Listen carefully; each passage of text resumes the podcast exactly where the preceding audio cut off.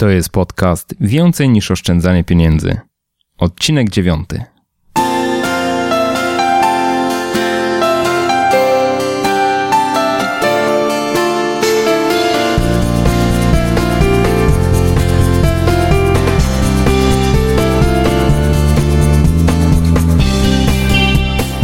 Cześć i dzień dobry. Witam Cię w dziewiątym odcinku podcastu Więcej niż oszczędzanie pieniędzy. Ja nazywam się Michał Szafrański. W tej audycji przedstawiam konkretne i sprawdzone sposoby pomnażania oszczędności. Opowiadam, jak rozsądnie wydawać pieniądze i jak odważnie realizować swoje pasje i marzenia. Jeśli szukasz odrobiny stabilizacji finansowej i emocjonalnej w swoim życiu, to ten podcast jest dla Ciebie.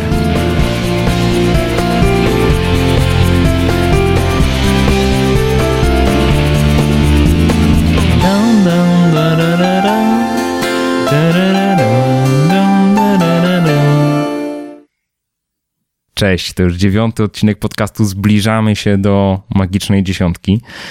Dzisiaj będę poruszał bardzo ważny temat z moim gościem, doradcą finansowym, Ronaldem Szczepankiewiczem. Temat będzie dotyczył e, kredytu hipotecznego. Jak go wziąć, jak ten proces wygląda krok po kroku, kiedy składamy wniosek kredytowy, kiedy podpisujemy umowę przedstępną, kiedy podpisujemy umowę przyrzeczoną, w którym momencie wypłacane są pieniądze, co się składa na kwotę naszego kredytu, e, z czego składa się oprocentowanie kredytu. Na to wszystko dzisiaj odpowie mój gość. Ale jeszcze zanim zaczniemy, chciałem Was zachęcić, te osoby, które nie słuchały podcastów z Piotrem Chryniewiczem, inwestorem z Poznania, kupującym, sprzedającym mieszkania, jak również wynajmującym mieszkania omawialiśmy z Piotrem szczegółowo proces zakupu mieszkania krok po kroku. Także jeżeli nie miałeś okazji jeszcze posłuchać y, tamtych podcastów, to gorąco Cię do tego zachęcam. To były podcasty numer 3, 4 i 5.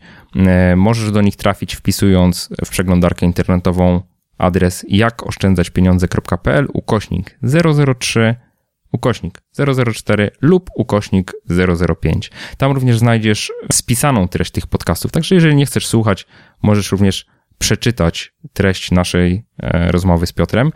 No a tak jak mówiłem, dzisiaj moim gościem będzie Ronald Szczepankiewicz, doradca e, finansowy, który pomagał mi, jak również moim znajomym w zaciągnięciu kredytu hipotecznego. Jestem bardzo zadowolony z jego usług, także z przyjemnością go dzisiaj zaprosiłem do mojego podcastu i mam nadzieję, że podzieli się z Wami bardzo, bardzo wartościową wiedzą. Ja tylko zwrócę uwagę, że kredyt hipoteczny to jest coś takiego, na czym możemy bardzo dużo pieniędzy zaoszczędzić lub bardzo dużo pieniędzy stracić. W zależności od tego, e, czy rzeczywiście skorzystamy z najlepszej w danej chwili e, oferty na rynku, najlepiej dostosowanej do naszych wymagań. Jak mm, pracować z doradcami, o tym będzie mówił E, mój dzisiejszy gość. Serdecznie Was zapraszam do wysłuchania tej rozmowy. Cześć Ronald. Cześć Michał. Dawno się nie widzieliśmy, co? No, trochę czasu minęło. Słuchaj, przedstaw się może tym osobom, które cię nie znają i powiedz, e, czym ty się zajmujesz i, i jak zaczynałeś. Witam was. Nazywam się Ronald Szczepankiewicz. Zawodowo zajmuję się kredytami, kredytami hipotecznymi. Natomiast moja profesja to doradca finansowy. Od jak dawno to robisz? Można powiedzieć, że leci mój piąty rok. O, ładnie, ale ty, ty chyba nie, nie kształciłeś się w ogóle w kierunku finansowym, prawda? Nie, zdecydowanie nie. E, w momencie, kiedy e, zdałem maturę, totalnie nie wiedziałem, co mam ze sobą zrobić. Chciałem cofnąć się do zawodówki i zacząć naprawiać samochody, bo to bardzo lubię. Natomiast moja mama powiedziała, że nigdy w życiu i zapisała mnie do szkoły informatycznej, ponieważ tym byłem dobry. I co, jesteś informatykiem, magistrem informatykiem? Z wykształcenia, tak. Niesamowite. No dobra, i wkręciłeś się w cyferki, tak? Dokładnie tak. E, no dobra, i jakbyś tak w trzech słowach powiedział słuchaczom, przez jakie firmy przeszedłeś, gdzie czerpałeś doświadczenie? Przez ostatnie cztery lata pracowałem w takich firmach jak Expander. Tutaj uczyłem się wszystkiego o kredytach hipotecznych. Gdy poczułem się już na siłach, E, postanowiłem iść na szerokie wody. Wtedy swoje miejsce znalazłem w homebrokerze.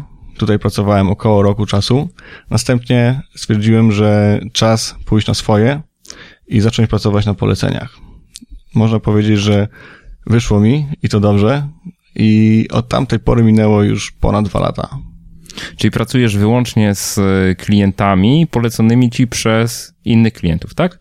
Tak, można powiedzieć, że moją bazą klientów są tylko i wyłącznie osoby, które, e, którym zostałem polecony, tak? Przez, przez inne osoby moich dawnych klientów, z którymi współpracowałem. A pracujesz e, wyłącznie z osobami indywidualnymi, czy, czy również z firmami? Ja wiem, że mm, specjalizujesz się mm, również w obsłudze mm, osób, które inwestują na rynku nieruchomości, prawda?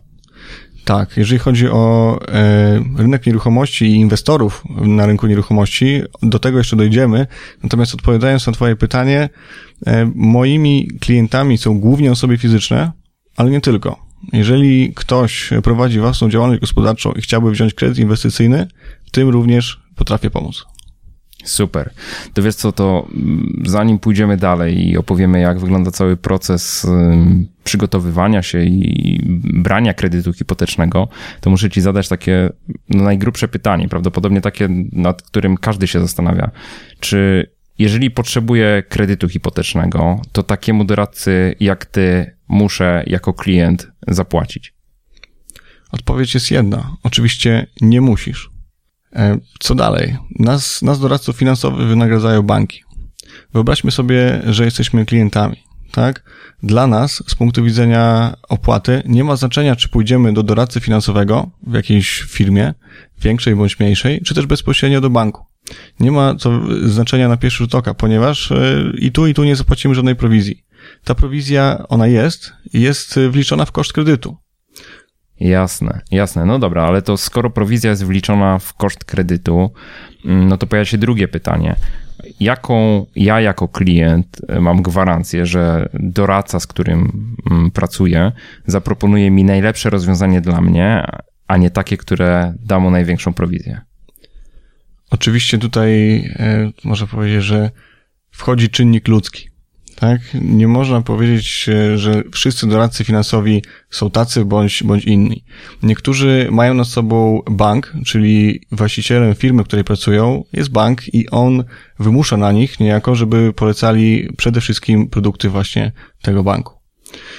Inne doradztwa finansowe, e, które chlubią się tym, że są niezależne, faktycznie takie są. Dla nich przede wszystkim powinno być ważne to, aby klient był zadowolony, aby dostał najlepszą ofertę, najlepiej do niego dopasowaną. Ale są też tacy doradcy, przynajmniej słyszę, że tak powiem, od innych osób, którzy nieszczególnie próbują wysłuchać klienta i, i w zasadzie można odnieść wrażenie, że proponują tylko te rozwiązania, które są najlepsze dla nich tacy doradcy również istnieją. Nie możemy e, powiedzieć, że takich osób nie ma, ponieważ są, tak? W zależności od tego, na kogo trafimy. Każdy doradca może powiedzieć, że reprezentuje tak naprawdę siebie, swoją działalność.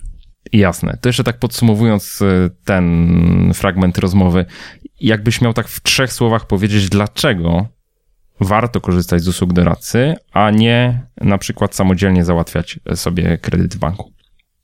Okej, okay, więc w wielkim skrócie. Przede wszystkim banków e, takich najbardziej znanych w Polsce jest około 26. Tych, które się reklamują, tych, które widać na ulicy, te główne, takie, nie mówię tutaj o bankach jakichś spółdzielczych czy też regionalnych. 26 banków. Wyobraźmy sobie, że każdy z nich e, ma w swojej ofercie, dajmy na to, 10 różnych produktów finansowych. Mówię tutaj o kredyty, w sensie gotówkowe, hipoteczne i tak dalej. Nagle robi nam się 260 ofert produktów. Mhm. Dodajmy do tego, że osoba, która podchodzi do kredytu hipotecznego, ma przecież pracę, bo musi skądś mieć dochód, nie ma czasu tak naprawdę, aby obejść wszystkie banki. My, doradcy finansowi, jesteśmy w tym na bieżąco. Naszą pracą jest tak naprawdę zrozumienie tego, co się dzieje w bankach i przekazanie tej wiedzy w najprostszy sposób klientowi. A więc osoba, która przychodzi do doradcy finansowego, przede wszystkim zaoszczędza czas. Idąc dalej, tak jak powiedzieliśmy, doradca może dobrać najlepszą ofertę do klienta. Ofertę dopasowaną do jego potrzeb, ale również możliwości, bo wiadomo, że nie każdego klienta stać na każdy bank. Tym zajmują się doradcy finansowi, a więc dobierają bank do potrzeb klienta oraz możliwości. Jeszcze jedna bardzo ważna rzecz. Tak jak wspomniałem, doradca finansowy jest na bieżąco ze wszystkimi ofertami w bankach. A więc można powiedzieć w sposób kolokwialny, to my trzymamy rękę na pulsie. Czyli wiecie o wszystkich promocjach bieżących, potraficie również wyłuskać coś, czego klient e, sam nie potrafi znaleźć, tak? Otóż to. Klient e, bardzo często nawet nie pomyśli o danym banku, bo stwierdzi od razu, że to nie jest bank dla niego, po czym się okazuje, że bank X ma zupełnie inną, zupełnie lepszą ofertę niż e, wszystko, co do tej pory klient widział. No dobra, to skoro już wiemy, dlaczego należy pracować z doradcami, to przejdźmy do drugiej części rozmowy. Powiedz nam krok po kroku, jak wygląda taki proces przygotowywania się i brania kredytu hipotecznego. Mam na oku świetne mieszkanie, chcę je kupić i co dalej? Osoba, która ma na oku mieszkanie, które chce zakupić, mieszkanie czy też jakąkolwiek nieruchomość, przede wszystkim powinna udać się do doradcy finansowego. Dlaczego? Doradca na pierwszym spotkaniu sprawdzi zdolność klienta. Idąc dalej, jeżeli znamy już swoją zdolność, wiemy, jaką nieruchomość, na jaką nieruchomość nas stać mierz siły na zamiary, można by powiedzieć. Zdolność kredytową, rozumiem, tak? Zdolność kredytową, oczywiście. Co to jest zdolność kredytowa, tak mówiąc zupełnie prostymi słowami? Zdolność kredytowa jest to maksymalna kwota, jaką bank jest w stanie udzielić nam w danym momencie. Czyli kwota kredytu, na, na jaką możemy liczyć, tak? Otóż to. A więc punkt pierwszy, udaj się do doradcy finansowego. Gdy poznasz już swoją zdolność kredytową, wtedy możesz podpisywać umowę przedstępną. Poczekaj sekundkę jeszcze. E, wiem, że są też w internecie takie kalkulatory chyba, które pozwalają policzyć taką zdolność kredytową, gdzie się wpisuje parametry swojego wynagrodzenia, tak? E, spotkałeś się z czymś takim? Spotkałem się z czymś takim, natomiast e, można powiedzieć, że taka zdolność kredytowa jest bardzo powierzchowna, ponieważ żaden kalkulator nie wyłapie niektórych niuansów, które są u danego człowieka tak? A więc na przykład, kiedy, kiedy dana umowa o pracę może się kończyć, czy, czy będzie przedłużona, czy też nie, czy dana osoba miała już jakiś kredyt, którego nie spłacała na przykład dłużej niż 30 dni. O to wszystko zapyta doradca finansowy, a podejrzewam, że żaden kalkulator w internecie nie jest tak bardzo rozbudowany, ponieważ po prostu by odstraszył potencjalnych klientów. Mhm. To jeszcze jedno pytanie. Wiem, że banki podchodzą do tej zdolności kredytowej, wyliczają ją w różny sposób chyba, tak? Czyli może się okazać tak, że w jednym banku e, nasza zdolność kredytowa jest wyższa, w innym jest e, niższa, prawda? Oczywiście, że tak, masz tutaj rację. Dajmy na to, bank A może wyliczyć naszą zdolność na kwotę 100 tysięcy złotych, natomiast w innym banku ta zdolność będzie od 20 do 30% nawet niższa. Od czego to zależy? Od polityki banku jeżeli dany bank e, jest nastawiony na to, żeby jak najwięcej udzielić kredytów w jak największym czasie, wtedy zdolność kredytowa jest u niego duża. Chociaż nie zawsze. Niektóre banki od zawsze nastawiały się na to, że tych klientów e, będzie mniej, natomiast oni będą bardziej kaloryczni, a więc e, mówiąc wprost, po prostu lepsi. Czyli bank również te mechanizmy obliczania zdolności jakby uzależnia od swojej polityki i na przykład może poszukiwać klientów, którzy, czy preferować klientów, którzy są zainteresowani wyższymi kredytami, tak? Albo wyż, klientów o wyższych dochodach ogólnie rzecz biorąc. Bądź klientów po prostu bogatszych. Tak. Mm-hmm, mm-hmm. A powiedz jeszcze, Ronald, ta zdolność na pewno się różni. Ona się różni w zależności od tego, czy jesteśmy zatrudnieni e, na etacie, na umowę na czas nieokreślony.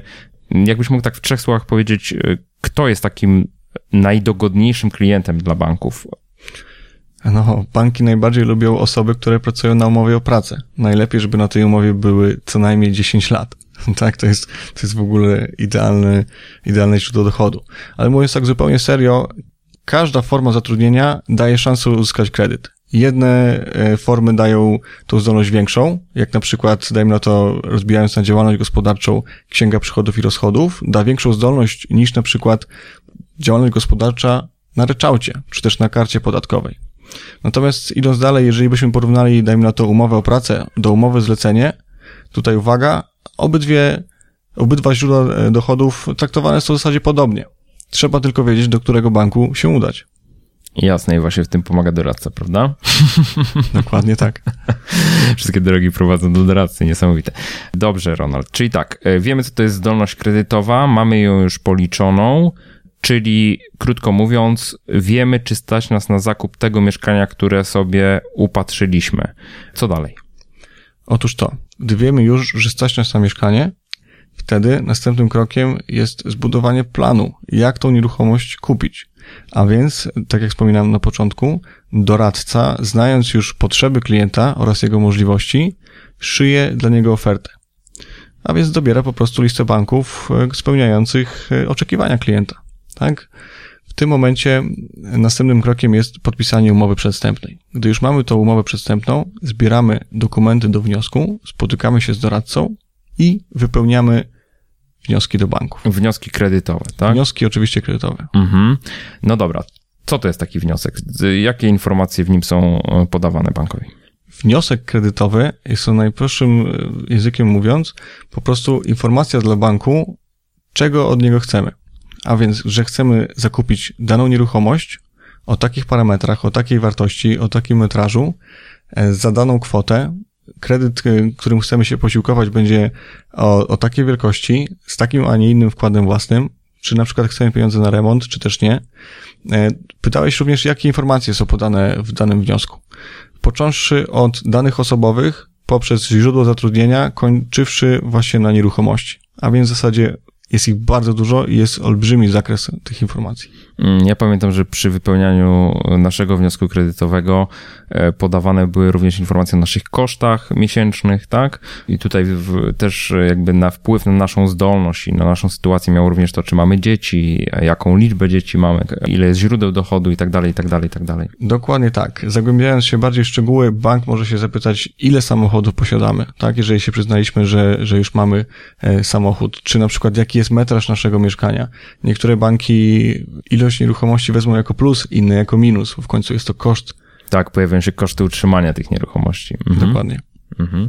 Na ile te informacje, tak jakbyś mógł rąbka tajemnicy uchylić, na ile te informacje muszą być precyzyjne? Czy my musimy dokładnie wiedzieć, ile wydajemy, nie wiem, na jedzenie, czy, czy tam można przyjmować jakieś zryczałtowane wartości? Uchylając rąbka tajemnicy, powiem, że banki mają swoje minimum tak, minimalne koszta utrzymania rodziny czy też gospodarstwa domowego. W każdym banku są one inne. Natomiast y, często ludzie na przykład y, chcąc być, y, można powiedzieć, uczciwymi i mówią, że utrzymanie kilkuosobowej, kilkuosobowej rodziny kosztuje, dajmy na to, dwa czy tam trzy tysiące złotych. Dla banku minimalnym kosztem utrzymania trzyosobowej rodziny może być koszt na, na poziomie 1400 złotych. Tak, a więc dużo poniżej tego, ile realnie kosztuje utrzymanie takiego gospodarstwa domowego. Mhm. Czyli krótko mówiąc, jeżeli przyznamy się do zbyt wysokich kosztów, to automatycznie będziemy sobie e, obniżali również naszą e, zdolność kredytową, tak? Tak jest. Mhm. I tutaj pewnie też przydaje się współpraca z doradcą i wiedza doradcy o tym, e, jak, które z banków przyjmują jakie minima. Dokładnie tak. Jeszcze jako ciekawostkę podam, że na zdolność kredytową ma wpływ nawet nasze wykształcenie. Z drugiej strony, w jaki sposób bank może sprawdzić nasze wykształcenie? Nie spotkałem się nigdy z tym, żeby poprosił o jakiś dyplom ukończenia wyższej uczelni. Dlatego zawsze we wniosku zaznaczamy wyższe wykształcenie. Dobra podpowiedź dla wszystkich osób, które będą składały wnioski kredytowe. Naprawdę to ma aż takie znaczenie? Może mieć. Może mieć. Mhm. No dobra, to już wiemy o tym, że będziemy składali wnioski, a powiedz mi, do ilu banków takie wnioski mm, warto złożyć? I tutaj jest bardzo ciekawe pytanie. Wiele ludzi stara się złożyć wnioski do jak największej ilości banków. Dajmy na to, byli w sześciu bankach i do wszystkich sześciu składają wnioski. To jest kompletnie bez sensu. Nie ma potrzeby składania aż do sześciu banków. Ja, jak większość innych doradców finansowych, mamy taką zasadę. Zasadę trzech wniosków. Wysyłamy trzy wnioski do trzech banków. Każdy z nich jest inny. Każdy z nich e, odpowiada innej potrzebie. A więc przede wszystkim składamy wniosek do banku, który da nam najszybciej decyzję. Tak, abyśmy mogli już odetchnąć, e, wiedząc, że któryś z banków zgodził się dać tam ten kredyt.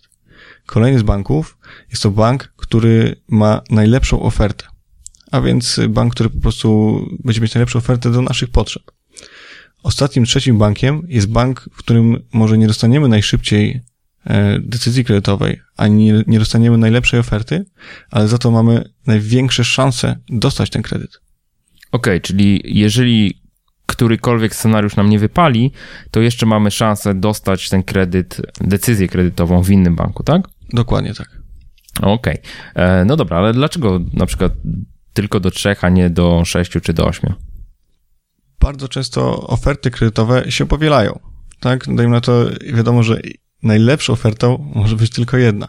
Ale idąc dalej, e, na drugim miejscu może być e, trzy czy cztery banki, które mają w zasadzie identyczne marże, oprocentowanie, prowizje za uruchomienie kredytu, czyli wypłatę jego, czy też wcześniejszą spłatę.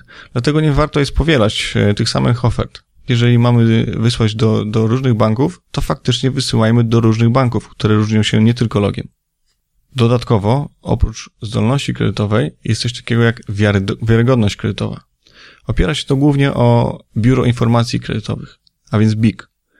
Coś, co dla wielu osób jest czymś e, negatywnym, tak naprawdę może nam bardzo pomóc. E, idąc dalej, jeżeli chodzi o liczbę wysyłanych wniosków, wyobraźmy sobie, że bank A będzie wiedzieć, że wysłaliśmy również wnioski do banku B, C, D i tak dalej.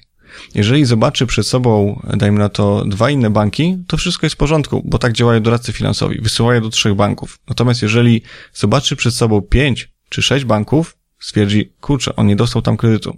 Jest jakiś powód ku temu. I zacznie się szukanie. Tak, i oczywiście nikt nie wie do końca, jak działa mechanizm wyliczania e, naszego scoringu w BIK-u, e, ale istnieje dosyć słuszne podejrzenie, że złożenie wielu wniosków kredytowych e, w krótkim czasie powoduje obniżenie tego scoringu. Coś w tym jest. Coś w tym jest, prawda? no dobra, mamy wnioski. Złożyliśmy wnioski do trzech banków. Co dalej? Czekamy, rozumiem, na. Decyzję kredytową. Mhm. Czas oczekiwania na decyzję jest uzależniony tak naprawdę od procesu kredytowego. W każdym banku jest on inny.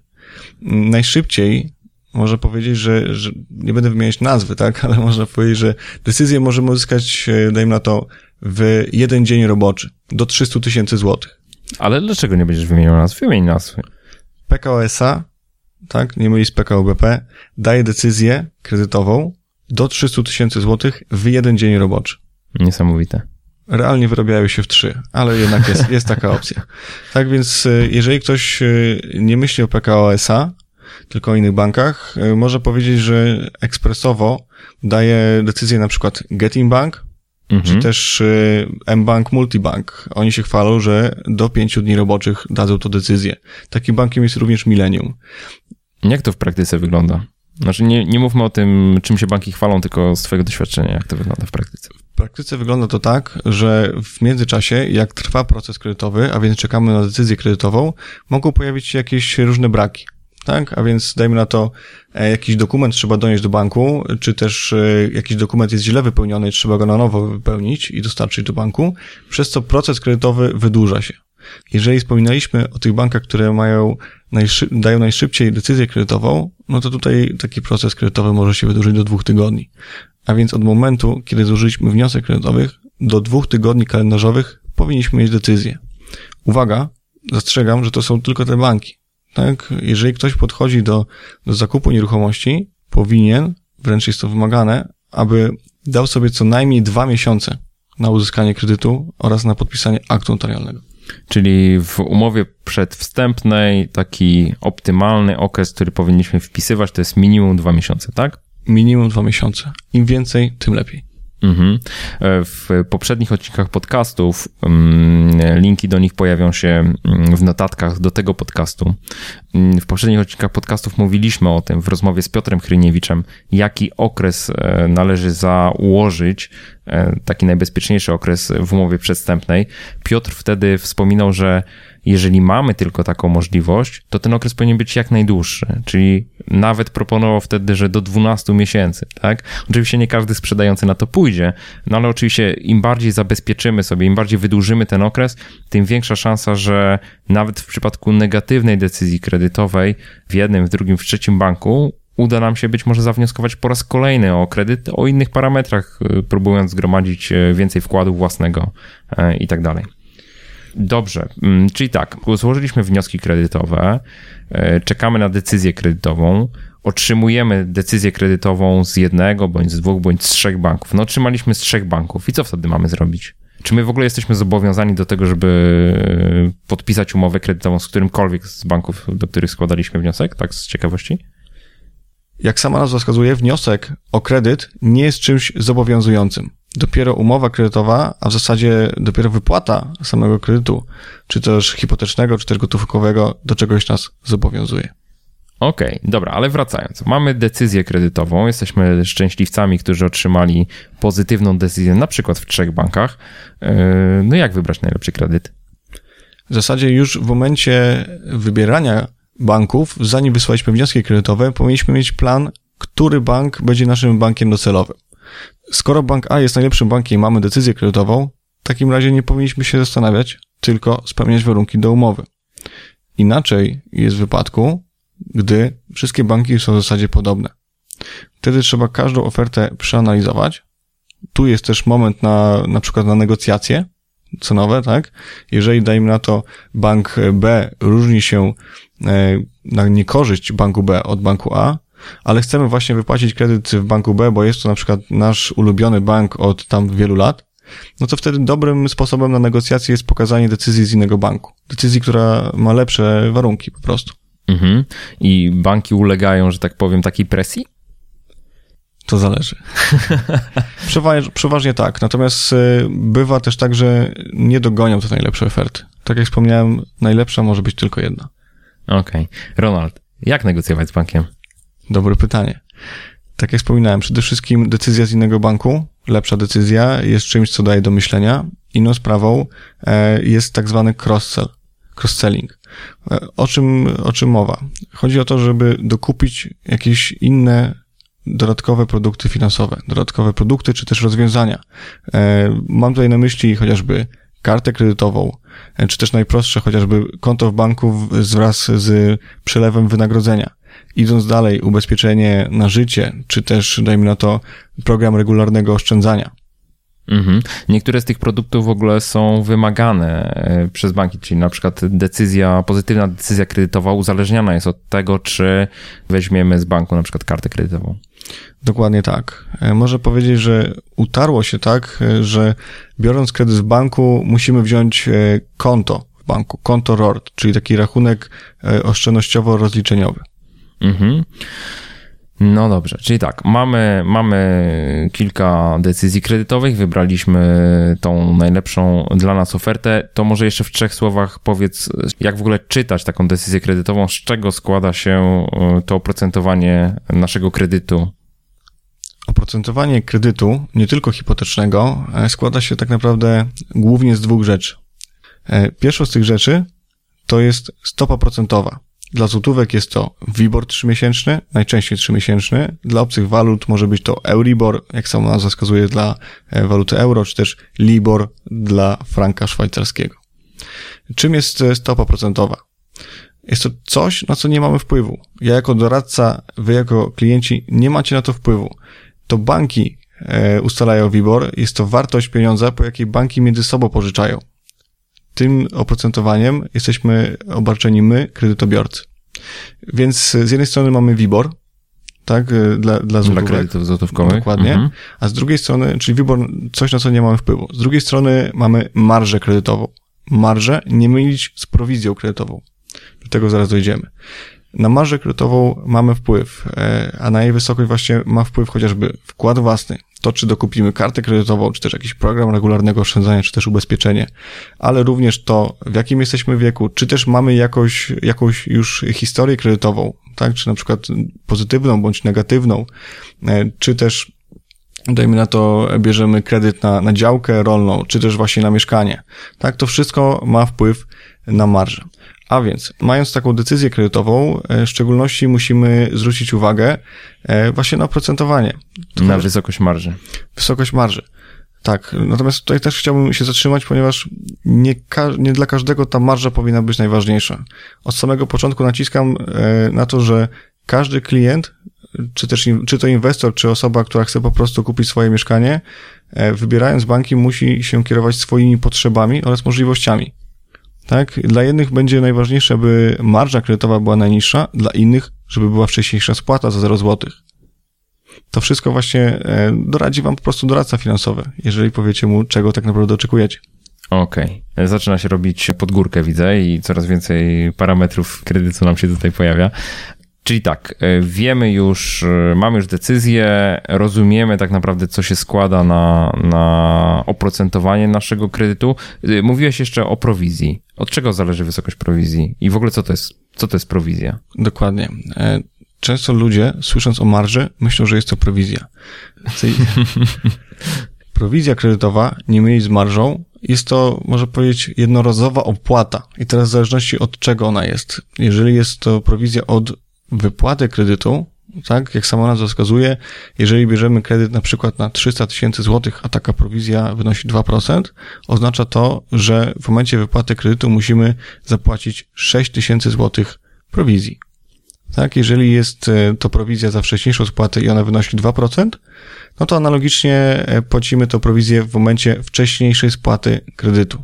Rozumiem, płacimy ją od kwoty kapitału pozostającego do spłaty jeszcze, tak? Dokładnie tak. Czyli to, co musimy oddać. Nie, nie wliczamy w to odsetek. Mhm. Okej, okay, dobra, czyli wiemy, co to jest prowizja. E, Mamy, mamy dzisiaj jeszcze e, lipiec 2013 roku. Jakbyś mógł tak powiedzieć, na jaką wysokość marży w tej chwili od do w przypadku kredytów hipotecznych w złotówkach e, można liczyć i jaka może być wysokość prowizji za e, udzielenie kredytu? Ponieważ przeważającą częścią kredytów hipotecznych w Polsce są kredyty na 100% wartości nieruchomości, to tym się głównie zajmę. Mhm. Otóż, jeżeli ktoś podchodzi do kredytu w ten sposób, że chciałby wziąć tylko i wyłącznie kredyt, nawet nie zakładając tam konta w banku, no to można powiedzieć, że sama marża kredytowa, a więc to, na co mamy wpływ, jest w okolicach 2%. Dodając do tego WIBOR 3-miesięczny na poziomie w okolicach 2,8, robi nam się oprocentowanie 4,8. Mhm. 4,8, dokładnie. E, ta marża dotyczy osób, które nie chcą wziąć e, w banku nic poza kredytem. Tak, jeżeli dodamy do tego chociażby właśnie konto w banku, kartę kredytową oraz ubezpieczenie na życie, z marży 2% robi nam się marża 1,3. Przykładowo. Przykładowo, dokładnie tak. Tak można by wymieniać wiele. Natomiast, tak jak wspominałem, najniższym oprocentowaniem przy kredytach hipotecznych, mówię tutaj o standardowej ofercie, jest marża 1,3%. Mhm. E, a prowizja? Znowu, utarło się, że prowizja na ten moment a więc e, na koniec lipca 2013 roku przy kredytach hipotecznych dla złotówek wynosi około 2%. Tak, plus minus można powiedzieć e, pół procenta, chociaż raczej plus niż minus. Idziemy dalej. E, jeżeli chodzi o koszty okołokredytowe, e, osoba, która podchodzi do kredytu, nie może myśleć tylko i wyłącznie o prowizji. Jest tutaj masa innych kosztów, których nie widać na pierwszy rzut oka. Osoba, która bierze kredyt na 100% wartości nieruchomości, musi myśleć o ubezpieczeniu niskiego wkładu własnego, czym to jest, do tego jeszcze dojdę, czy też ubezpieczeniu nieruchomości, tak, o prowizji za wcześniejszą spłatę. Jeżeli tej spłaty chce dokonać, dajmy na to w przeciągu pierwszych trzech czy też pięciu lat. To są główne, najważniejsze koszty. Mhm. No dobra, to y, y, pierwszym elementem było prowizja bankowa od uruchomienia, czyli wypłaty kredytu. Następnie jest ubezpieczenie niskiego wkładu własnego. O, właśnie o to mi chodziło. Ubezpieczenie niskiego wkładu własnego. Co to jest i na czym to polega? Banki w Polsce nie mogą udzielać kredytu na 100% wartości nieruchomości. Nie mogą, ale oczywiście to robią. Obeszły to w ten sposób, że udzielają kredytu na 80% wartości nieruchomości, a pozostałe 20% jest ubezpieczone. Za to ubezpieczenie oczywiście my płacimy. Jak każde ubezpieczenie, jest to ubezpieczenie na jakiś okres czasu. Najczęściej na 3 lata. A więc e, nie będę rozbijać się e, na szczegóły i mówić, jaki to jest wzór. Powiem tylko, że przy kredycie na 300 tysięcy złotych, i jest to kredyt na 100% wartości nieruchomości, takie ubezpieczenie będzie w granicach 2800 złotych. Mhm. I to jest na 3 lata, tak? A więc po tych 3 latach, e, jeżeli nie oddamy tych 20% wartości nieruchomości, a spłacając normalnie rata jest to praktycznie niemożliwe, to ubezpieczenie będzie odnawiane. Już oczywiście nie tam od pełnej kwoty wartości nieruchomości, ale od kwoty, która pozostała do spłaty. Więc y, prawdopodobnie po tych trzech latach takie ubezpieczenie będzie wynosić około 2,2 tysiąca złotych. Mhm, 2200 versus 2800 powiedzmy przy tej kwocie kredytu. Mhm. I znowu za 3 lata od, odnawia się, tak? I tak w kółko, aż oddamy te 20% wkładu własnego. W spłaconym kapitale, a nie w odsetkach. Mhm. Tak, więc nie jest tak, że kredyt bierzemy i wszystkie koszty płacimy raz. One się odnawiają co jakiś czas, szczególnie ubezpieczenie niskiego wkładu własnego. Tutaj też warto się zatrzymać, ponieważ niektóre banki pobierają to w formie opłaty raz na jakiś czas, czyli na przykład co, co 3-4 lata, a inne banki po prostu podwyższają marżę kredytową. A więc dajemy to co miesiąc e, w sposób taki, że płacimy po prostu wyższą ratę. Dla jednych jest to lepsze rozwiązanie, dla innych jest to gorsze rozwiązanie. Natomiast no, to, tu właśnie jest rola doradcy finansowego, aby zrozumiał potrzeby i dopasował do tego rozwiązanie mhm, potrzeby klienta i dopasował do niego rozwiązanie, tłumacząc również e, wszystkie te zawiłe elementy. Koszty, o których wspomnieliśmy, musimy to jeszcze dodać, e, są to koszty związane z opłatami około kredytowymi. Nie wymieniłem tutaj kosztów związanych z, na przykład z notariuszem, tak, czy z podatkami. Mhm. A, y, no tak, no wiadomo, z zakupem nieruchomości wiążą się także dodatkowe koszty. A powiedz mi, czy, czy jesteśmy w stanie w takim kredycie również y, uwzględnić koszty remontu? Coś o tym wspominałeś już na początku. Tak, wyobraźmy sobie sytuację, że osoba kupuje e, mieszkanie, nieważne czy na rynku pierwotnym, czy też na rynku wtórnym, chce je wyremontować albo wykończyć. Już sam fakt, że bierze kredyt na 100% wartości nieruchomości powoduje, że w głowie pojawia się znak zapytania. Tak, czy dostaniemy jeszcze kredyt na, na remont, czy też na wykończenie, przecież już przekraczamy wartość nieruchomości. Otóż tak, dostaniemy takie pieniądze. Wyobraźmy sobie sytuację, że ktoś chce wziąć 60 tysięcy złotych pieniędzy na remont przy mieszkaniu o wartości 300 tysięcy złotych, tak? I to wszystko na 100% wartości nieruchomości. To nie jest tak, że on przekroczy tą wartość nieruchomości i dostanie kredyt tam na przykład na, na 120%. To dzieje się w ten sposób, że e, bank zabezpiecza się na nieruchomości, ale na przyszłe jej wartości po remoncie. Tak, czyli mhm. E, wartość nieruchomości to nie 300, a 360 tysięcy złotych i to jest 100% wartości nieruchomości i na te 100% możemy dostać kredyt. Okej, okay. A w którym momencie powinniśmy poinformować bank o tym, że zamierzamy w mieszkaniu przeprowadzić remont e, bądź po prostu wykończyć je? Jeżeli pytasz, w którym momencie powinniśmy, to uważam, że powinniśmy o tym poinformować w momencie składania wniosku kredytowego. Aczkolwiek e, miałem takie przypadki, że po decyzji kredytowej, tuż przed umową kredytową, nagle klient stwierdził, że jednak chce jeszcze pieniądze na remont. E, wtedy trzeba było napisać stosowne oświadczenie i jeszcze raz e, przejść cały proces kredytowy, bo tym to się zazwyczaj kończy. Ale tak, można w zasadzie w każdym momencie, nawet po podpisaniu umowy kredytowej. Oczywiście wiąże się to z czasem, tak, bo, bo cały proces musi przejść od nowa, ponieważ kwota kredytowa jest powiększona, a więc zdolność kredytowa e, jest no, bardziej, można powiedzieć, obciążona. Dobrze, czyli jeżeli chcemy skrócić maksymalnie ten proces, to w zasadzie już składając wniosek kredytowy podajemy tam również e, kwoty związane z e, wartością remontu, tak? I wnioskujemy o to, żeby bank nam ten remont sfinansował. To jest najlepszy sposób. Okej. Okay. Dobra, to jeszcze trzy słowa powiedzmy o tym, co to jest operat, bo wiem, że to jest e, również potrzebne bankowi do wydania decyzji kredytowej. Operat szacunkowy e, jest to nic innego jak e, wycena nieruchomości. Przeprowadzona przez profesjonalistę z listy bankowej. Tak, a więc Czyli rzeczoznawcę, tak? Rzeczoznawcę, inaczej mówiąc. I tutaj na moment się zatrzymajmy. Tak jak wspominałem o kredytach na 100% wartości nieruchomości. Różnie e, banki do tego podchodzą. Zdecydowana większość banków w Polsce, i tu mówię o ponad 95% banków w Polsce, rozumie wartość nieruchomości jako wartość z ceny transakcyjnej. A więc jeżeli kupujemy za 300 tysięcy złotych i na remont bierzemy 60 tysięcy, to wartość nieruchomości to 360. Natomiast te pozostałe 5% banków rozumie e, wartość nieruchomości nie z ceny transakcyjnej, a z wartości rynkowej. A więc, jeżeli e, zakup plus remont to 360 tysięcy, a rzeczoznawca stwierdzi, że po remoncie nieruchomość jest warta 400 tysięcy, to możemy te 40 tysięcy złotych różnicy potraktować jako wkład własny albo dobrać na cel dowolny. Okej, okay, czyli poczekaj, poczekaj, zatrzymajmy się. Jeżeli potraktujemy to jako wkład własny, to automatycznie nam to zmniejsza nasze zaangażowanie, czyli kredyt bierzemy nie na 100%, tylko według banku na odpowiednio mniejszy udział procentowy. 90 kilka procent, tak? Tak, na przykład, no albo 90%, no zależy się od wartości nieruchomości, tak? i dzięki temu zapłacimy później niższe ubezpieczenie od niskiego wkładu, tak? Dokładnie tak. Zapłacimy niższe ubezpieczenie niskiego wkładu własnego, ponieważ tak jak, jak mówiliśmy, to ubezpieczenie jest płacone od różnicy między 80%, a...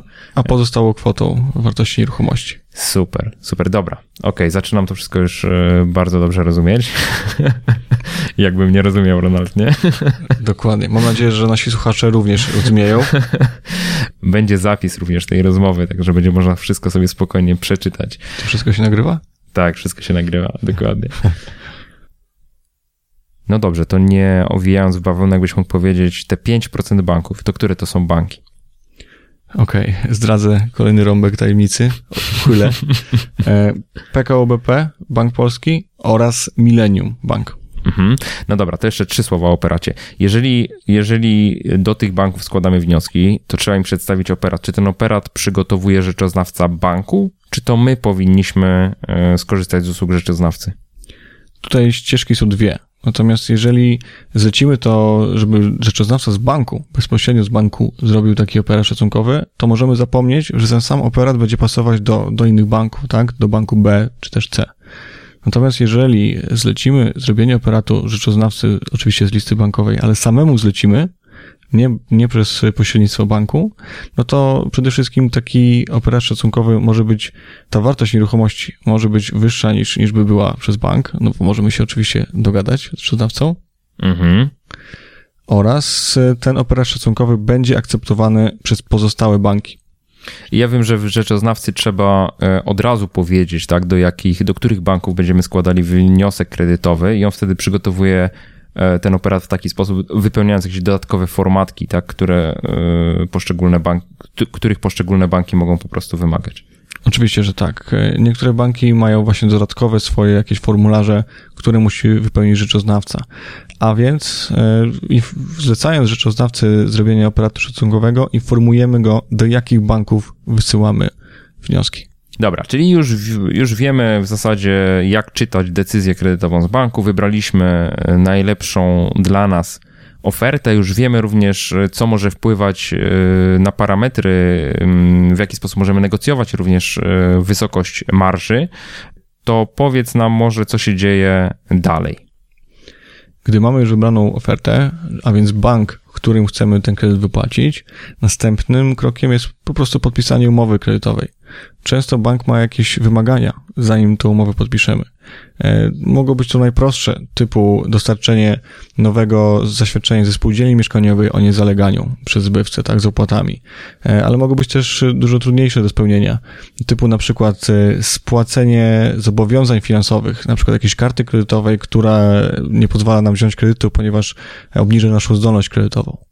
Mhm. Czy może się okazać, że musimy również zamknąć karty kredytowe, co automatycznie wydłuża również czas y, udzielenia nam kredytu, tak? Dlatego, że ten okres do, do udzielenia nam kredytu, tak? Dlatego, że tak. istnieje okres wypowiedzenia również karty kredytowej. Dokładnie tak. E, bardzo często banki nie chcą na przykład wygenerować, czy też dać e, do podpisania klientowi umowy kredytowej, jeżeli warunki e, nie zostaną spełnione tak jak wspomniałeś, jeżeli warunkiem jest na przykład zamknięcie karty kredytowej, no to uwaga, e, czas oczekiwania na zamknięcie karty kredytowej jest nawet jeden miesiąc czasu, tak? Zazwyczaj jest jeden miesiąc. Jeżeli bardzo ich tam przyciśniemy, e, no to może się okazać, że zrobił to w trzy tygodnie. W kilka, w, tak, w kilka tygodni, dokładnie tak.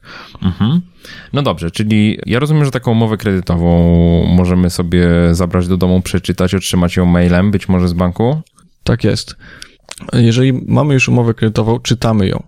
Możemy ją, jeżeli się, jesteśmy prawnikami, możemy ją oczywiście samemu przeanalizować. Jeżeli nie znamy się kompletnie na tym, znowu tutaj e, głównie doradca finansowy ma za zadanie e, omówić taką umowę krok po kroku, aby klient, osoba, która podpisuje taką umowę, nie była niczym zaskoczona. No dobrze, przeczytaliśmy umowę, nie znaleźliśmy żadnych haczyków, nasz prawnik nie znalazł żadnych haczyków, doradca nie znalazł żadnych haczyków, może taki prosty scenariusz. Jak to się odbywa dalej? Idziemy do banku, podpisujemy po prostu umowę kredytową? Dokładnie tak. E, jest jedna tylko zasada tutaj. Jeżeli idziemy do banku i kredyt załatwiamy, kolokwialnie mówiąc, przez doradcę finansowego, to na umowę kredytową idziemy, aby ją podpisać, nie żeby tam omówić ją, tak? To jest bardzo ważne.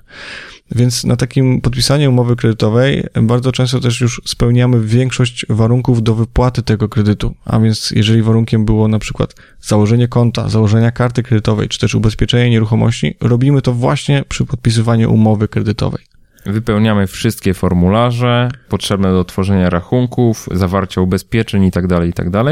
Podpisujemy umowę i jeszcze moment, jeżeli nie będzie dużo pytań przy podpisywaniu umowy kredytowej, to tak naprawdę jest to godzina, maksymalnie półtorej godziny czasu, tak, od momentu wejścia do, do, do nie wiem, do pokoju doradcy, w którym będziemy podpisywać tę umowę. Okej. Okay.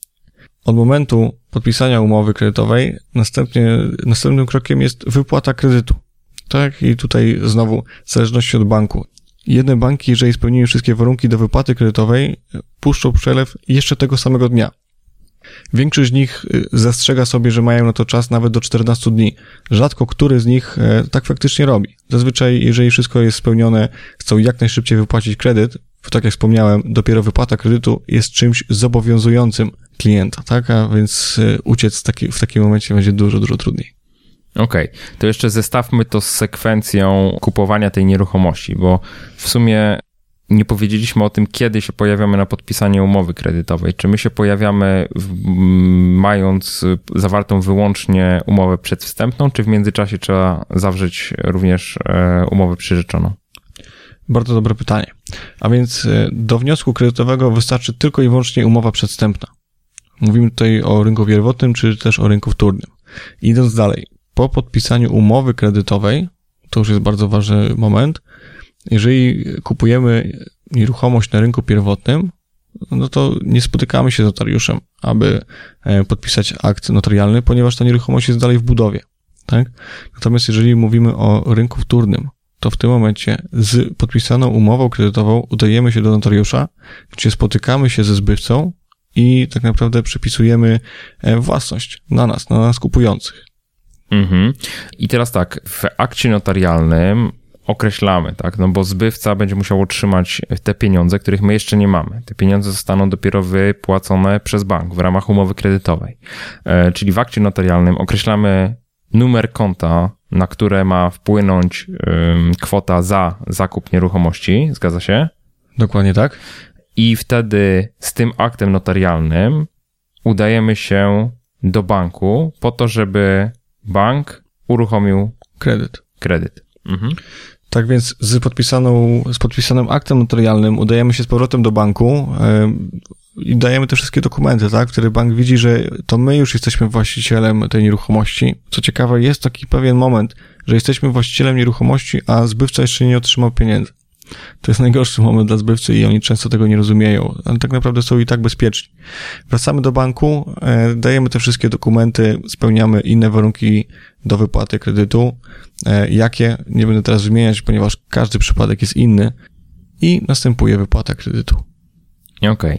I bank oczywiście będzie wnioskował jeszcze o to, żebyśmy wpisali bank do księgi wieczystej hipotekę, tak? Tak, możemy to zrobić e, notarialnie, czyli w momencie podpisania aktu notarialnego. Koszt takiej usługi jest od 200 zł w górę, lub samemu udać się do sądu e, ksiąg wieczystych. Bardzo często bank, e, jeżeli powiemy mu wcześniej, że chcemy samemu zrobić taki wpis banku do księgi wieczystej, przygotowuje nam specjalny druk, który już jest cały wypełniony. My musimy się tylko na nim podpisać i iść do sądu. Mhm, ale to dopiero możemy zrobić wtedy, kiedy jesteśmy właścicielem nieruchomości. Czyli Dokładnie po tak. zawarciu umowy przyrzeczonej, czyli nabyciu, finalnym nabyciu nieruchomości poprzez zawarcie aktu notarialnego. Dokładnie tak jak mówisz. Ok, czyli pieniądze trafiają na konto sprzedającego w tej kwocie, która jest e, kwotą nabycia nieruchomości i pozostała kwota, która jest przeznaczona na remont, trafia na nasze nas konto. Na konto. Super. Tak. Super. Yy, I co? No i w zasadzie spłacamy ten kredyt, rozumiem, rata do raty, aż e, spłacimy cały. Tak, możemy go spłacać przez cały okres kredytowania poprzez e, comiesięczne raty, tak, kapitałowo-odsetkowe, e, a możemy go spłacić wcześniej, możemy go nadpłacić, e, dajmy na to w jednej dziesiątej, jeżeli mamy jakiś nadmiar gotówki. To, czy jest to opłacalne, czy też nie, na pewno już, już wiecie, jeżeli regularnie słuchacie, czy też czytacie blog Michała Szafrańskiego. Dzięki Ronald za reklamę. Powiem ci, że tak, że no chyba żeśmy cały proces omówili od początku do końca. Czy jeszcze jakieś e, komentarze odnośnie samego procesu możesz powiedzieć, albo jakieś takie opowiedzieć nam dykteryjki, czy, czy ciekawe historie z najciekawszych przypadków, które e, zdarzyło ci się obsługiwać? najciekawsze e, przypadki, tak? Miałem kiedyś taki przypadek, że w momencie podpisania aktu notarialnego, a więc już po umowie kredytowej, zbywca się wycofał. E, to było, można powiedzieć, bardzo dziwne, ponieważ e, ktoś, kto sprzedaje nieruchomość, no raczej jest gotowy i jeżeli by jej nie chciał sprzedać, to dużo wcześniej by się na to zdecydował. W tym wypadku taką formą wkładu własnego e, był zadatek. A więc zbywca w momencie, w którym się wycofał, musiał oddać kupującemu zadatek, który ten wpłacił oraz jego równowartość. A więc... Czyli w podwójnej wysokości. Tak. Tamto mieszkanie było warte wtedy 360 tysięcy złotych, za tyle kupował je mój klient, y, no i dostał 72 tysiące złotych rekompensaty, można powiedzieć, tak? Mhm. A co się wtedy dzieje z kredytem? Bo mamy już zawartą umowę kredytową. Środki co prawda nie zostały jeszcze wypłacone, prawda? Umowa e, jest umową, tak, ona jest podpisana, ale nie są spełnione warunki do wypłaty kredytu. W tym momencie trzeba było wszystko cofnąć, a więc pozamykać konto w banku, zamknąć kartę kredytową, umowę rozwiązać. Odstąpienie od umowy, to jest, może tak powiedzieć, że tak, tak faktycznie było. Jeszcze powiem, że ciekawostka tutaj, że ta nieruchomość była mniej warta, na, na mniej, mniej ją wycenił rzeczoznawca niż e, mój klient ją kupował, a więc tutaj to, to Czyli sytuacja była zupełnie kuriozalna. Tak, tak zbywca podszedł do tego bardzo emocjonalnie. Stwierdził, że to jest jego ukochane mieszkanie, w którym się wychowywał i nie sprzeda go w ogóle. Super. Um, oby tylko tak zarabiać pieniądze. A powiedz mi, czy, czy jakieś konsekwencje y, związane z, konsekwencje finansowe związane z tym, że się rozwiązuje taką umowę kredytową istnieją, czy nie? Nie. Nie ma takich konsekwencji, ponieważ e, na wszystko mamy możliwość odstąpienia. Tak jak wspomniałem, umowa kredytowa jest czymś zobowiązującym, ponieważ już otwieramy na przykład kartę kredytową, ale jeżeli e, dosyć szybko zareagujemy, a więc nie będziemy czekać, dajmy na to 70 dni od momentu podpisania umowy kredytowej e, na akt notarialny, tylko zrobimy to w miarę szybko, tam do 14 dni, nie będzie z tym żadnego problemu. To też jest cenna informacja. Czyli, czyli nie należy się tego obawiać, można w, powiedzmy w ciągu dwóch tygodni jeszcze od takiej umowy kredytowej odstąpić. Oczywiście. O ile nie zostały spełnione wszystkie warunki e, konieczne do, do jej uruchomienia, tak? Tak, w momencie, w którym e, można powiedzieć tak, że kredyt zostaje wypłacony, klamka zapadła. Chociaż mhm. pewnie znajdą się prawnicy, którzy powiedzą, że tak wcale nie jest, natomiast e, uwierzcie mi, że po wypłacie kredytu nie będzie to już łatwe, żeby się z niego wycofać. Dokładnie mhm. tak. No dobra, to wiesz co, to mm, zadam ci kilka pytań. Tutaj czytelnicy bloga w takim wątku, który poruszaliśmy dotyczącym e, nieruchomości jeszcze przed podcastami z Piotrem Kryniewiczem, który szczegółowo omawiał cały proces zakupu mieszkania. Ika na przykład zapytała, chciałabym zapytać, od czego zacząć przygotowania do kredytu hipotecznego? Czy warto na przykład z większym wyprzedzeniem pozamykać e, sprawy związane z ratami, debetami i kartami kredytowymi? Odpowiedź nie może być jednoznaczna. Znowu wszystko zależy od tego, czego oczekuje dany klient. E, tutaj powiem bardzo w wielkim skrócie. Jeżeli ktoś od momentu podpisania umowy przestępnej chce, aby bardzo szybko pieniądze znalazły się na koncie zbywcy, no to warto, żeby takimi rzeczami zajął się wcześniej. Tak? Mówię tutaj o spłacie na przykład, dajmy na to kredytu na lodówkę, telewizor, aparat, czy też karty kredytowe. Oczywiście w wypadku, w którym e, stwierdzimy brak zdolności kredytowej albo ta zdolność jest niewystarczająca tak? E, inna sprawa, jeżeli komuś się nie śpieszy, jeżeli ktoś e, wynegocjował sobie, dajmy na to, te trzy miesiące od momentu podpisania umowy przestępnej do momentu, kiedy musi być podpisany akt notarialny, no to wtedy ja bym nie radził, znaczy radziłbym nie zamykać takich zobowiązań. Dlaczego? Bo w decyzji kredytowej będzie zapisane, że e, umowa kredytowa może być podpisana tylko wtedy, jeżeli na przykład zamkniemy daną kartę kredytową. Mamy na to czas, więc nie musimy tego zamykać wcześniej. Okej, okay, czyli też zależy to od y, długości okresu, który sobie zagwarantowaliśmy w umowie przedstępnej. Im on jest tak. dłuższy, tym większą elastyczność mamy. Tak jest. Mhm. Pedrito zapytał nas kredyt hipoteczny dla singla versus kredyt hipoteczny dla pary. Co się bardziej opłaca? Czy różnica jest znacząca? Czy przy braniu takiego kredytu para musi być małżeństwem? Okej, okay, więc tak, zacznijmy od tego, że jeżeli para nie jest małżeństwem, jest traktowana jako y, dwa osobne gospodarstwa domowe.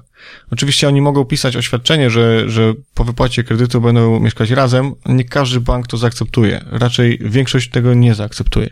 A więc wracając do sedna. Jeżeli jest to para, która nie jest małżeństwem i chcą oboje wziąć kredyt, no to muszą się liczyć z tym, że będą traktowani jako dwa osobne gospodarstwa domowe, a więc koszty utrzymania takiego gospodarstwa domowego będą podwójne może to zaważyć na zdolności kredytowej, ale nie musi. E, to by się nie sprawdziło w momencie, w którym jedna osoba pracuje, a druga nie. Mhm, Tak? Jeżeli, jeżeli dwie osoby pracują, no to ja bym się tego nie bał, tych podwójnych kosztów i, i podchodził razem. Natomiast jeżeli ta zdolność jest niewystarczająca ze względu właśnie na podwojenie kosztów e, utrzymania gospodarstwa domowego, no to wtedy ślub jest rozwiązaniem. Obniżają się koszty i to znacznie, na przykład o 800 zł, a to już daje no, dużo większą zdolność. Mhm. 800 zł w takim budżecie rodzinnym przekłada się na jaką kwotę, tak? Pi razy drzwi. Około 80 tysięcy złotych dodatkowej zdolności. Czyli Przy kredycie na 30 lat. 25 do licz- liczone do zdolności kredytowej. Okej, to też pokazuje, dlaczego warto dbać o to, żeby te koszty były jak najniższe i też nie przesadzać we wnioskach kredytowych samodzielnie składanych, tak, z tym poziomem kosztów. 800 zł mniej kosztów we wniosku kredytowym oznacza, że zdolność nam wzrasta około 80 tysięcy złotych. Polecam wam, abyście nie brali kredytu, nie starali się o kredyt hipoteczny na maksymalną waszą zdolność kredytową. Czyli jeżeli e, doradca powie wam, że macie zdolności 400 tysięcy złotych, powinniście szukać nieruchomości według mnie, która jest o 10% e, tańsza, maksymalnie, tak? E, Czyli za 360 tysięcy złotych. Unikniecie wtedy jakichś przykrych rozczarowań, czy też utraty dużej ilości gotówki. Mhm. Pedilito zadał nam jeszcze jedno pytanie. E, Zapytał, czy przy braniu kredytu hipotecznego posiadanie czystej karty w BIK-u, czyli tak naprawdę brak jakich, jakiejkolwiek historii kredytowej, zadłużeń, pożyczek kredytów, kart kredytowych, zakupów na raty, to czy wpływa to pozytywnie czy negatywnie na decyzję o przyznaniu kredytu i wysokość potencjalnych rat? Napisał, że jest w takiej sytuacji, ponieważ nigdy nie potrzebował pożyczać pieniędzy, czyli po prostu wolał dotychczas oszczędzać i kupować za własne pieniądze. Więc tak, jeżeli osoba, która podchodzi do kredytu, czy to hipotecznego, czy też gotówkowego, nigdy wcześniej nie miała żadnej historii kredytowej, uważam, że nie działa to negatywnie taką osobę. Jest to neutralne.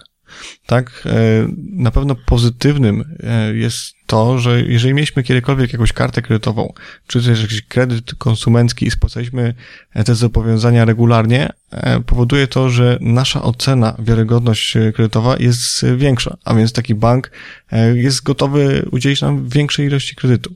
Na przykład przy kredycie gotówkowym, i to są, to są dane prawdziwe, jeżeli ktoś e, wziął kredyt, dajmy na to na 5 tysięcy złotych, bo taka była jego zdolność kredytowa. Po spłacie takiego kredytu bank jest w stanie udzielić następny kredyt na przykład w wysokości 15 tysięcy. A jeżeli no, nie ma na to wpływu nasza, dajmy na to nasze wynagrodzenie, które się nie zmieniło. Tak, bank po prostu chce udzielić nam więcej, ponieważ jesteśmy bardziej wiarygodni. Tak, sprawdza historię w BIK-u, widzi, że mamy scoring, dlatego że w sytuacji, kiedy nigdy nie mieliśmy żadnych zobowiązań kredytowych, to po prostu nie mamy e, wyliczonego scoringu najczęściej. Ale jeżeli bank widzi, że mamy scoring, e, konkretną e, ocenę punktową, widzi, że mieliśmy zobowiązania kredytowe, no to rzeczywiście jego skłonność do traktowania nas jako wiarygodnego klienta jest wyższa. Julia. Julia pyta, jak duży wkład własny opłaca się uzbierać? Czy nie lepiej przez kilka lat wynajmować od kogoś mieszkanie, odkładać na większy wkład własny, niż brać od razu duży kredyt, jak rozumiem, na 100% wartości? Jeżeli patrzymy z punktu widzenia tego, czy dając wkład własny dostaniemy lepszą ofertę, no to według mnie nie opłaca się dawać wkładu własnego, ponieważ e, rata dzięki temu, że inaczej, jeżeli damy 20% wkładu własnego, obniży nam to ratę, ale nie z tego powodu, że obniżyło się oprocentowanie kredytu, tylko z tego powodu, że kredyt jest na niższą kwotę. Tak, więc jeżeli ktoś w ten sposób myśli, ok, warto dać 20% wkładu własnego. Chciałbym, żebyś e, Julia zapamiętała, że wkład własny, choć obniża oprocentowanie, nie robi tego w taki sposób, aby było to warte e, wkładania tego wkładu własnego. Natomiast jeżeli ktoś e, podchodzi do tego w ten sposób, pyta się, czy, czy lepiej jest dać, dać wkład własny, czy też go nie dać i mieć te pieniądze na koncie, uważam, że lepiej jest wziąć kredyt na 100% wartości nieruchomości, a te pieniądze, które nam pozostaną, włożyć chociażby na lokatę. Po co? Po to, żeby mieć taki bufor bezpieczeństwa na wszelki wypadek. Jeżeli cokolwiek będzie nie tak i będziemy potrzebować pieniędzy, chociażby właśnie na spłatę tego kredytu, jeżeli stracimy pracę, będziemy je mieli. A w tym wypadku, jeżeli byśmy całe pieniądze włożyli właśnie w kredyt, aby mieć jak największy wkład własny, tych pieniędzy nie będzie, może ich zabraknąć. okay, czyli mówisz, że nawet nie chodzi tyle o zarabianie na tych pieniądzach, które mamy na lokacie, tylko o stworzenie takiej poduszki bezpieczeństwa, tak? Tak, o to mi właśnie chodzi. E, Ronald, powiedz jeszcze trzy słowa na temat e, tego, jak zmieniają się wymagania banków w kontekście wkładu własnego. Ja wiem, że teraz można brać e, kredyt nawet na 100% wartości nieruchomości albo i więcej, tak jak powiedzieliśmy nie posiadając w ogóle wkładu własnego, ale wiem, że są takie rekomendacje Komisji Nadzoru Finansowego dla banków, rekomendacje SIT, które są kluczowe z punktu widzenia kredytobiorców i one się przekładają na to, że chyba za chwilę będzie się kończył ten okres, w którym można wziąć kredyt na 100% wartości nieruchomości, prawda? Tak, to jest, to jest bardzo ważne pytanie. Na ten moment możemy wziąć kredyt na 100% wartości nieruchomości, a nawet więcej niż 100%. O tym jeszcze opowiem dzisiaj. E, natomiast od 1 stycznia 2014 roku będzie wymagany wkład własny. Przez cały 2014 rok będzie to minimum 5%. Tak, a więc banki, które na dzień dzisiejszy dałyby nam na 100%, od 1 stycznia 2014 roku dadzą nam maksymalnie na 95% wartości nieruchomości. Okej, okay, czyli trzeba będzie ten wkład własny mieć. To dobrze, bo to będzie promowało, przynajmniej z mojego punktu widzenia, to dobrze, bo to będzie promowało osoby, które rzeczywiście potrafią zaoszczędzić na to, żeby taki kredyt wziąć. Są jeszcze inne e, szczegóły tych rekomendacji. E, w olbrzymim skrócie powiem, że o kredyt będzie łatwiej, ale będzie wymagany wkład własny. Wspomniałeś przed chwilą, że można wziąć kredyt y, również na większą kwotę niż 100% wartości e, nieruchomości. Co jeszcze można wrzucić poza remontem w kwotę kredytu? Tak, e, to jest dobry moment, żebym o tym opowiedział. E, jak już znacie proces kredytowy, musicie również wiedzieć, że jest, może inaczej, są pewne banki, które dadzą wam kredyt w zasadzie bez waszego wkładu własnego. Wkładu chociażby właśnie na prowizję bankową, czy też na jakieś ubezpieczenia. E, robią to w dwojaki sposób. E, pierwsze z banków, tutaj wszystko się rozchodzi właśnie o wartość nieruchomości. Tak, są banki, które wezmą wartość nieruchomości z ceny transakcyjnej i dodatkowo dadzą nam pieniądze na jakieś ubezpieczenia typu na przykład właśnie ubezpieczenie niskiego wkładu własnego, czy też e, ubezpieczenie nieruchomości lub prowizję bankową.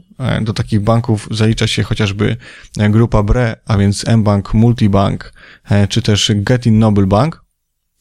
Druga e, grupa banków są to banki, jak wspomniałem, które dadzą nam 100%, e, na 100% wartości nieruchomości, ale 100% pochodzące z operatu szacunkowego.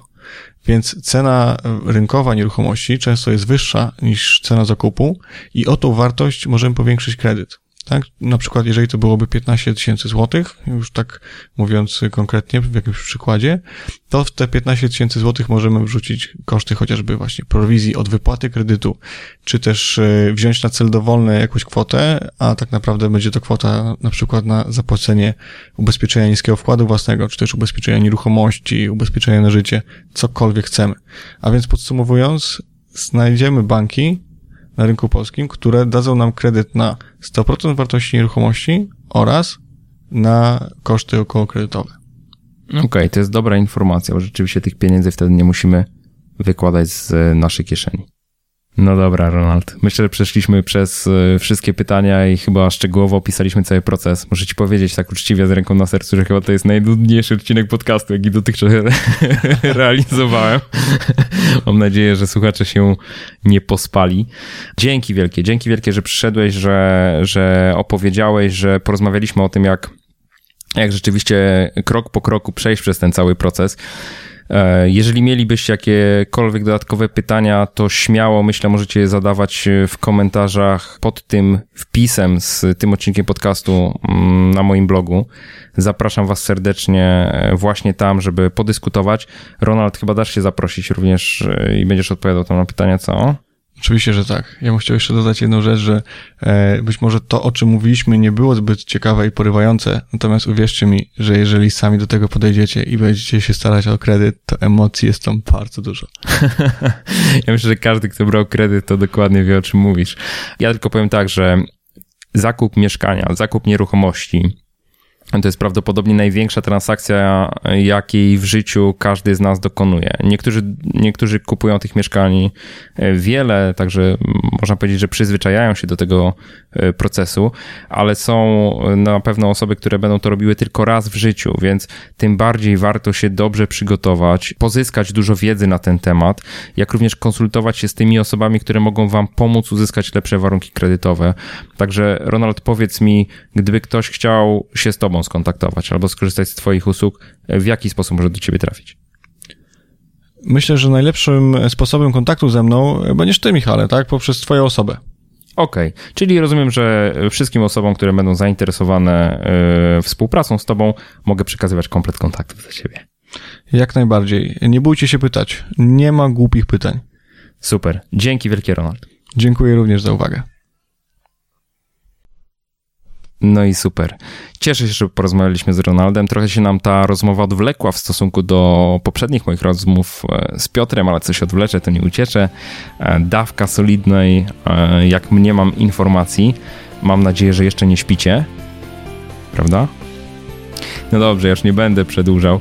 E, przypominam, że możecie sięgnąć do notatek dotyczących e, tego odcinka podcastu pod adresem jak oszczędzać pieniądze ukośnik 009. Tam również znajdziecie e, spisaną treść tego podcastu, nie od razu po jego publikacji, za jakiś czas.